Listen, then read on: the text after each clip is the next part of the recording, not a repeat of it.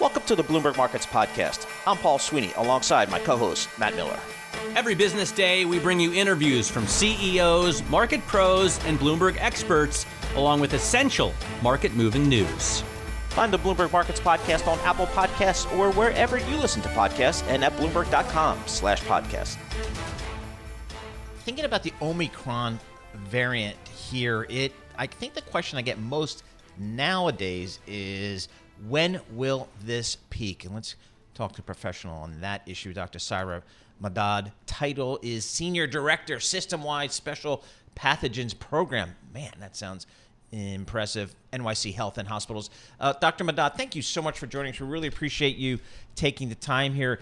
You know, I guess we saw in South Africa a relatively quick acceleration in the Omicron variant, but then as as quickly a deceleration, a decline in that variant as well. Is that something we can expect here in the United States? Do you believe? Well, I think there's a couple of caveats to that. Yes, I think many of us are predicting that the Omicron wave is going to be less um, of an issue in terms of how long it's going to be at very high levels of community transmission, and so we may see the peak, you know, faster compared to the Delta wave, and then having kind of a faster decline. Um, but at the same time, it's hard to extrapolate if we are going to see the same uh, kind of really quick acceleration and a very quick, you know, deceleration because South Africa, their population is very different in terms of how young they are, the amount of immunity in their population, and different types of factors. Here in the U.S., it's very different as we go by state by state. So here, for example, in the, in, in the city of New York, where I am in, we are still seeing alarming number of case growth. You may be seeing um, percent positivity kind of decline a little bit, cases, uh, new infections decline a little bit, but it's still a little bit too early to tell. But again, we're hopeful that we are going to see the peak very soon. And I think by next week, we'll probably have a much better idea of have we reached the peak or are we over the big hump. I think people have a lot of questions about some of the hospitalizations and some of the data coming in. Dr. Anthony Fauci last week said that, um, at least with children, hospitalizations are overstated because people are coming in with appendicitis or a broken leg. They're automatically being tested for COVID and they're being labeled as COVID hospitalizations. We heard similar from the CEO of Northwell Health yesterday. Are you seeing that as well? Well, you know, for example, the, the New York State governor has come out and has mentioned that, you know, um, they do want um, hospitals to break down who is coming in with a primary diagnosis of COVID and versus those that are coming with a secondary diagnosis, mm-hmm. meaning they're coming in with other issues non-related to COVID, and we're just picking up COVID. So I think the big question here certainly is obviously, are we picking up more incidental, um, you know, COVID? Um, but at the same time, we also want to look at the acuity of these patients. Are they coming with high acuity or low acuity? So I think right now what we are generally seeing across New York City is that the acuity of these patients that are coming into the EDs are lower acuity that have COVID, which I think bodes well with some of the studies that have been coming out now that um, with Omicron in particular, you're seeing mo- more of a mild illness. But I would say, again, a caveat here is a mild illness for one person may not be a mild illness for another person. So, you know, I think uh, when we look at those that are currently hospitalized across New York City. And the Department of Health does a really amazing job. And there's a graph that really is just so remarkable and telling. And if you're looking at who is currently hospitalized, you're seeing by and large a majority of those that are unvaccinated. So you see the line really shot right up for those that are unvaccinated versus those that are hospitalized and are vaccinated.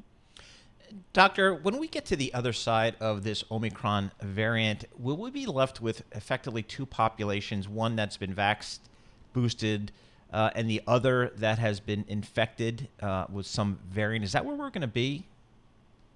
You know, I think this this variant is going to put up much more immunity in our population, and that's it's a good and a bad thing, right? So the bad thing, obviously, is we don't want anybody to get infected, and we rather have them have that vaccine-induced immunity um, if and when they do encounter this virus. And if they don't have that vaccine-induced immunity, you know, I think it's pretty certain that it's just now a matter of when people are going to get infected um, with this virus, knowing that it's going to be with us in perpetuity. And so that's where we want to make sure we emphasize that people have these army of soldiers um, these antibodies in their body before they encounter the virus. They have, you know, low uh, risk of severe um, outcomes. And so I think as we look at moving forward, year three in this pandemic, what are we going to see? How are we going to move forward? You know, I think that we are going to have much more immunity in our population. We probably will go variant to variant. So you probably are hearing more new variants kind of come up, um, you know, on the radar, that's just going to be, unfortunately, the reality. But I think that if we have um, better immunity in our population, we're able to kind of um, off kind of the worst outcomes um, of this uh, of this virus. We heard from Scott Gottlieb as well, Dr. Scott Gottlieb, that this was the year when we finally start to treat this as the flu. Seasonal, we care, but it doesn't shut everyone down. Do you see that as well? This year is that year? I am hopeful, um, but I think it's one of those things. Prediction is a, is a fool's game in that sense, um, and so we can't predict exactly if this is going to be the year, if next year is going to be the year. Eventually, we will get over uh, this this big hump. We will learn to live with this virus, and we have we will have kind of an endemic state. It's very hard to tell when that's going to be, and certainly, I think the the indicators that we have is showing that that will be the case for this year. But again, with this virus, I think the number one thing many of us have learned is we have to stay humble and be have humility because this virus is throwing so many different curveballs all the time. Absolutely is absolutely right. Dr. Syra Madad, Senior Director, System Wide Special Pathogens Program for NYC Health and Hospitals, giving us the latest here on this Omicron variant and as it winds its way uh, through the population. Um, here in New York City, schools are open. Um, I know in other parts of the country, various big cities, some schools are closing, going virtual, if you will, um, and not here in New York City. So we'll see how that plays out.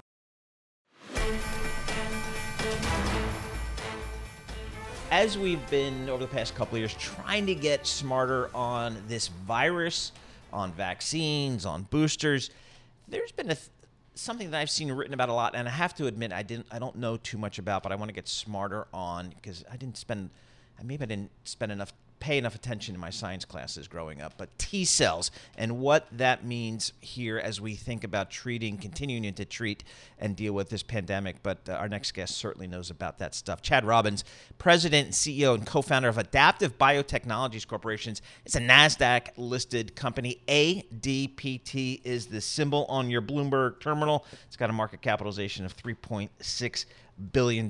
Chad, thanks so much for joining us here what do I need to know about T cells and and how they deal with uh, this virus? Well, first of all, thank you. Good morning. I'm really pleased to be here today and speak with you about the importance of T cells, especially during the height of this Omicron wave here. Um, there's really, uh, you know, a couple of things to know is that there are two parts of the adaptive immune system: uh, antibodies and T cells. I And we've heard a lot about antibodies over the last couple of years. But now we're starting to hear about T cells. We've been banging the drum about T cells. Uh, your antibodies, or what is your humoral response, they're there to prevent disease, and your T cells, or, or your cellular response, are there to eliminate disease. Um, viruses use human cells as factories to create more virus. And so, if you, one good analogy, if you think about it, is that the vaccines induce both these B cells, which create antibodies, and these T cells. And these antibodies are a fence around the factory to keep the virus out. Uh, but the other way is these T cells is once the virus winds up getting into the factory, these T cells are like the bombs that destroy the factory when they do get in. And what's happening now, as we move through the Greek alphabet on these variants of concerns, is more and more of the virus is getting into the cell, and it's really the T cell that's playing this really critical role in preventing us from getting really sick. Okay, so what does the research show us so far then about preventing the disease and different levels of this in different people? Yeah, well, our study found that greater than two thirds of the T cell response to the vaccines is on target against the Omicron variant, while the antibody response has dwindled below 10%. So it's really not not correlated. And so a lot of the virus is getting in, and the T cells and that response level is staying extremely high, uh, which is what ultimately is one of, one of, you know why we're having cold and flu-like symptoms for the most part uh, if you're vaccinated, because these vaccines are inducing uh, this, this, this you know pretty strong T cell response. So, Chad, I mean, there's so many arguments for getting the vaccine. We, we, we all know them. Um, if you don't have the vaccine, let's say, and, and you do get infected, do you then have natural T cell immunity there? Uh, you, you, you do have some natural T cell immunity, um, but what, luckily, uh, and it wasn't necessarily the intention, but the vaccines actually induced a, a very significant, diverse, and robust T cell response. So your T cell levels and your response is extremely high with the vaccination.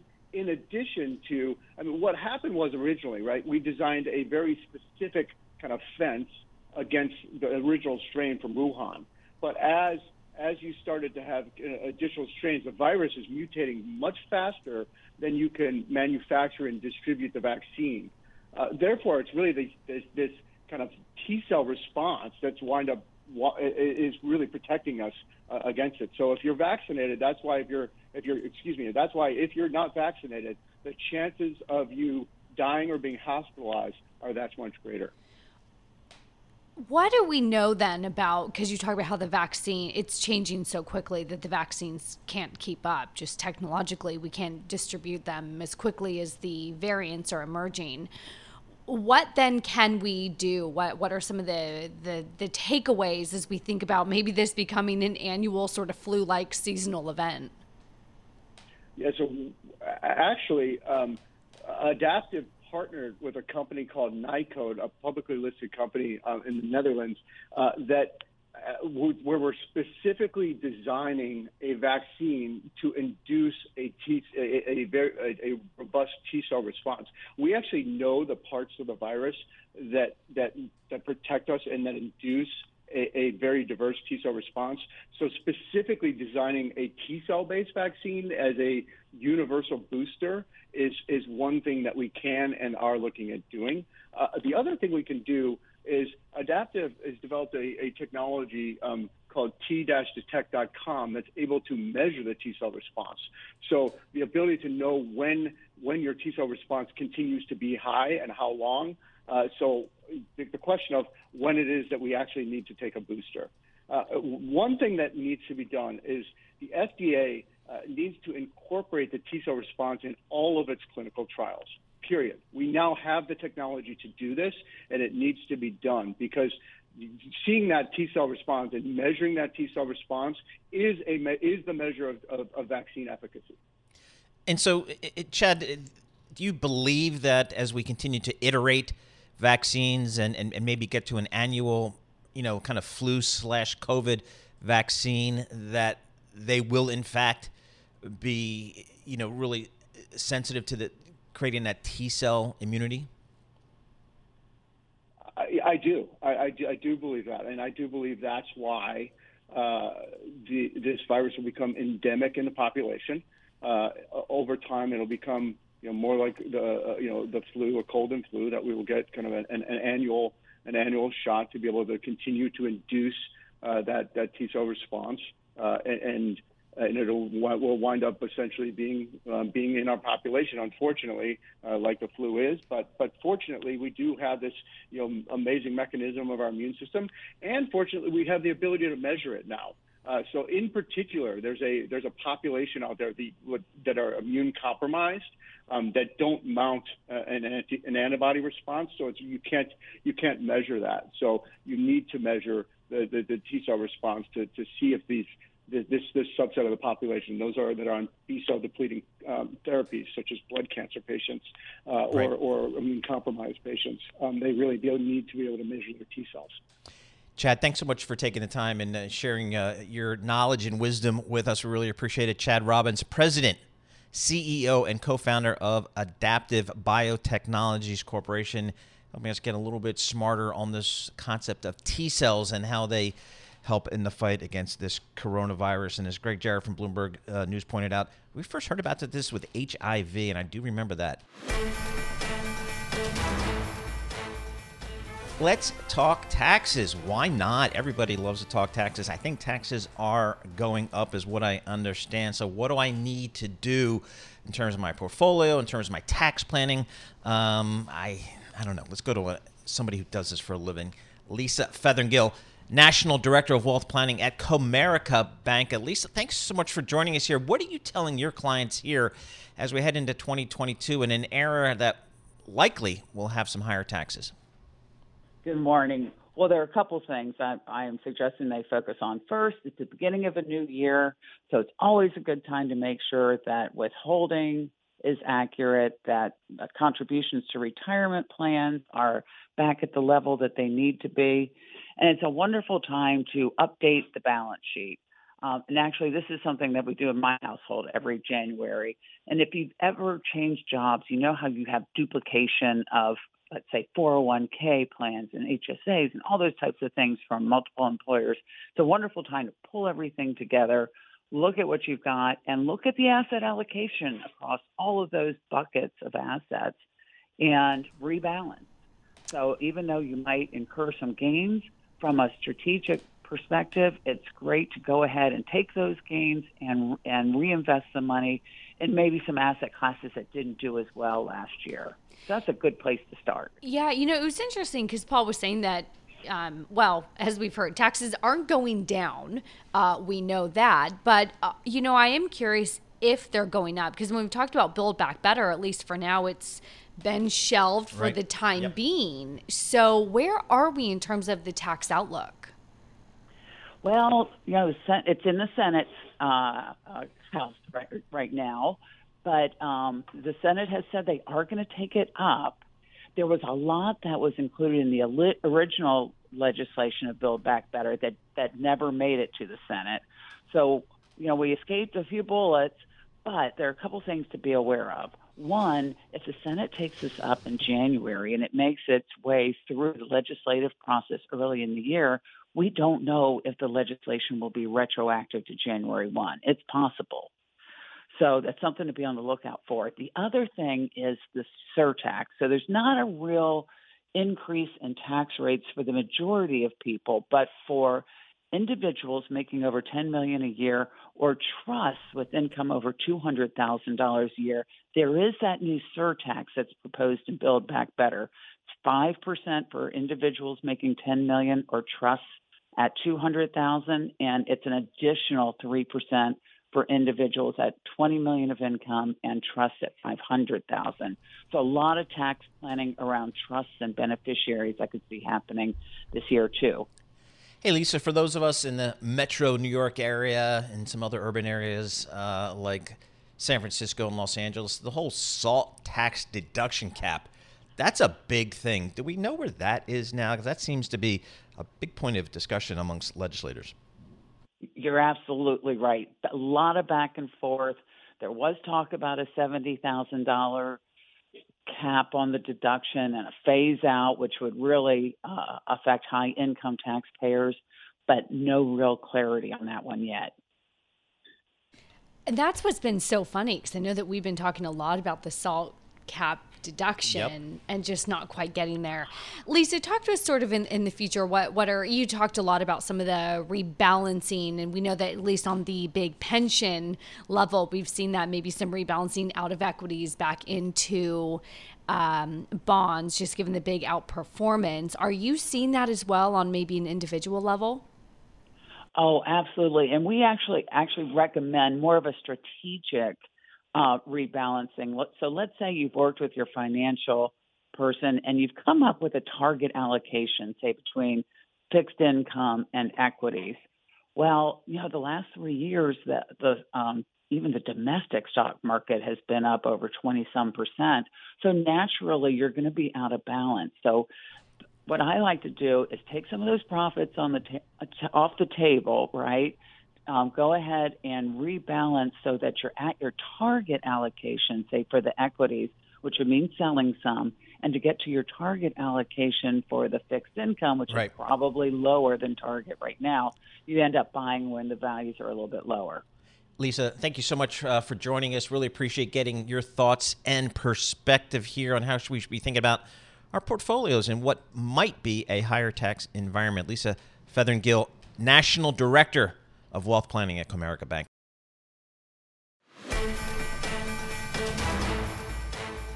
Right now, I'm thinking about alternative investments because I'm looking at a rate environment where I'm not sure where I'm going to get a return here. Certainly not in the treasury market. I'm not sure about the equity markets given the big move in 2021. So I might need to think about alternative investments. Our next guest thinks about that as well. CJ Follini, managing partner of NOYACK Capital. CJ, thanks so much for joining us here. What alternative investment ideas, areas are you talking to your clients about here as we enter 2022? Well, um, again, great to be here. Hello, Taylor. Hi, Paul. Um, we are focused on real estate and we have general themes and then we execute within those themes, primarily supply chain and logistics. It's so exciting to talk about the scintillating topic of supply chain and logistics, which heretofore, you know, past five years, you didn't have 27 mentions, and we've had 27 mentions on the general business channels today yep. thus far. All right. So talk to us about the the themes that you're looking at. We've been talking about supply chain has been a big one, right? Investing in warehouses, some of these mobility hubs. Where are you looking at right now? Well, we, we have a diversified approach, so that includes dry industrial, um, but especially the cold chain infrastructure, cold storage, also known as. Uh, mobility hubs is more of a, of a development and a value add play where we believe, as, as do SoftBank with their $1 billion investment about a year ago, 18 months ago, and Uber Eats and DoorDash, that large structured parking garages are going to be underutilized for parking in the future. They're well located. They're they're in downtown MSAs, close to populations, and they're big, and they are and they can be repurposed for micro fulfillment. So, as a theme, micro fulfillment will be discussed just as much as the ships docked off the LA port is right now. You're going to have um, you're going to have cloud kitchens on the roof. You're going to have cold storage pods uh, on deck four. Uh, you're going to have Amazon and other lockers where you can do where you can do drop off and pickup because we have to rethink what supply chain really means in this country. Just a quick aside listen, nation states are becoming more xenophobic. Globalism was ta- attacked mercilessly under the last administration. So every every developed country has to build sustainable, vertically integrated supply chains within their own boundaries. That takes years. It's really hard. Amazon is building an airport network under executive Dave Clark just to do that, their own airport network. We believe that there is a version for the middle market and small business that it has to be built from the ground up, and that is what we're discussing in supply chain and logistics, and more importantly, micro fulfillment. So, CJ, where are we seeing this? Give us some examples of this micro fulfillment, because I, you know, there is that obviously that chain of uh, uh, that uh, thought that we are do need to onshore more of the supply chain. Where are some good examples that you're seeing it? Well, there's two versions. It's a barbell approach. You have the legacy, the older regional, large, massive distribution centers that are more hub and spoke, if you will, using coining a term from the aviation industry, airline industry. Hub and spoke, that's fine, but people are, are, are dispersed. They're not. They're moving out of cities, so you have to deliver where they are. Some of so, for example, um, there's a company called Americold. Yes, it's publicly traded and it's a REIT. They are buying Previously, it would have been an average of 100,000 square foot regional distribution for the cold supply chain. Now it's 15,000 in a borough of New York City, which is within 20 minutes of the mass of the bell curve of the population. So if you can't bring organic or frozen produce to the, the largest portion of the population within 20 to 30 minutes, you're in the wrong location. For, Interest- for coal. Yeah, interesting. I'm also taking a look at your bio and your uh, early stage investor in, in SpaceX and, and taking a look at supporting growth for female entrepreneurs. Talk to us about the female entrepreneurs, some of the ideas and some of those investment opportunities that you see. Well, I, I wish I could say that I was more pressing on that. I learned from some very smart people, Jesse Draper of Halogen Ventures, Steve, uh, Steve's daughter, but uh, but a, a, phenomenal investor in her own right. Um, they they gave me a very simple thesis you know, here there is maybe a, a, a gross underinvestment or underallocation of venture capital and family office and RIA capital in female founders to the tune of maybe 60, 70 percent. If anyone thinks that there are not capable female executives who can create unicorns to that degree, they are grossly mistaken. So that that reallocation of capital is going to realize that they have to deploy capital in these companies, and they're going to do it quickly. So those people who are there first are going to benefit from understanding that um, that, that distortion in the allocation of capital in under female founders. Um, I do it both direct as well as through people, as I mentioned, Jesse Draper of Halogen Ventures. And it's across the gamut of fintech, a lot of CPG, which we love uh, uh, because of its cash flow and, and its scalability. And there are there are there are investment clubs for the the um, the smaller investor. Golden Seeds is a great way to invest less than ten thousand dollars in a female founded company, and they are open to everyone. CJ, where what percentage of of a, of an individual's portfolio do you think should be allocated to alternative investments? Because you know the argument can be made that you know most investors um, are underinvested in you know maybe some of the alternatives. Um, excellent question, and unfortunately we only have seven minutes, but I'll try. I'll, I'll try and parse it. So yes, it is it is something I rail against nonstop that uh, investors of every size and stripe, whether it's billion dollar family offices or the retail investor at a fifty, hundred thousand dollar level total or twenty thousand dollar level, we are all under invested in alternatives. Now, within alternatives, there's there's varying categories. I, I, I would argue that that private real estate investments, private REITs, should be up to 38% of the of your alternative allocation. Alternative, 25% of your portfolio. If you want a rule of thumb, mm. there's many there's many disagreements on that. I follow Robert Swensen, the legendary yep. Um, late investor of Yale, Yale CIO. If anyone put it more succinctly, and if anyone who proved the, the return power of private investments was Mr. Swensen, yep. and I follow his uh, lead. All right, CJ, thank you so much for uh, chatting with us. Really fascinating stuff.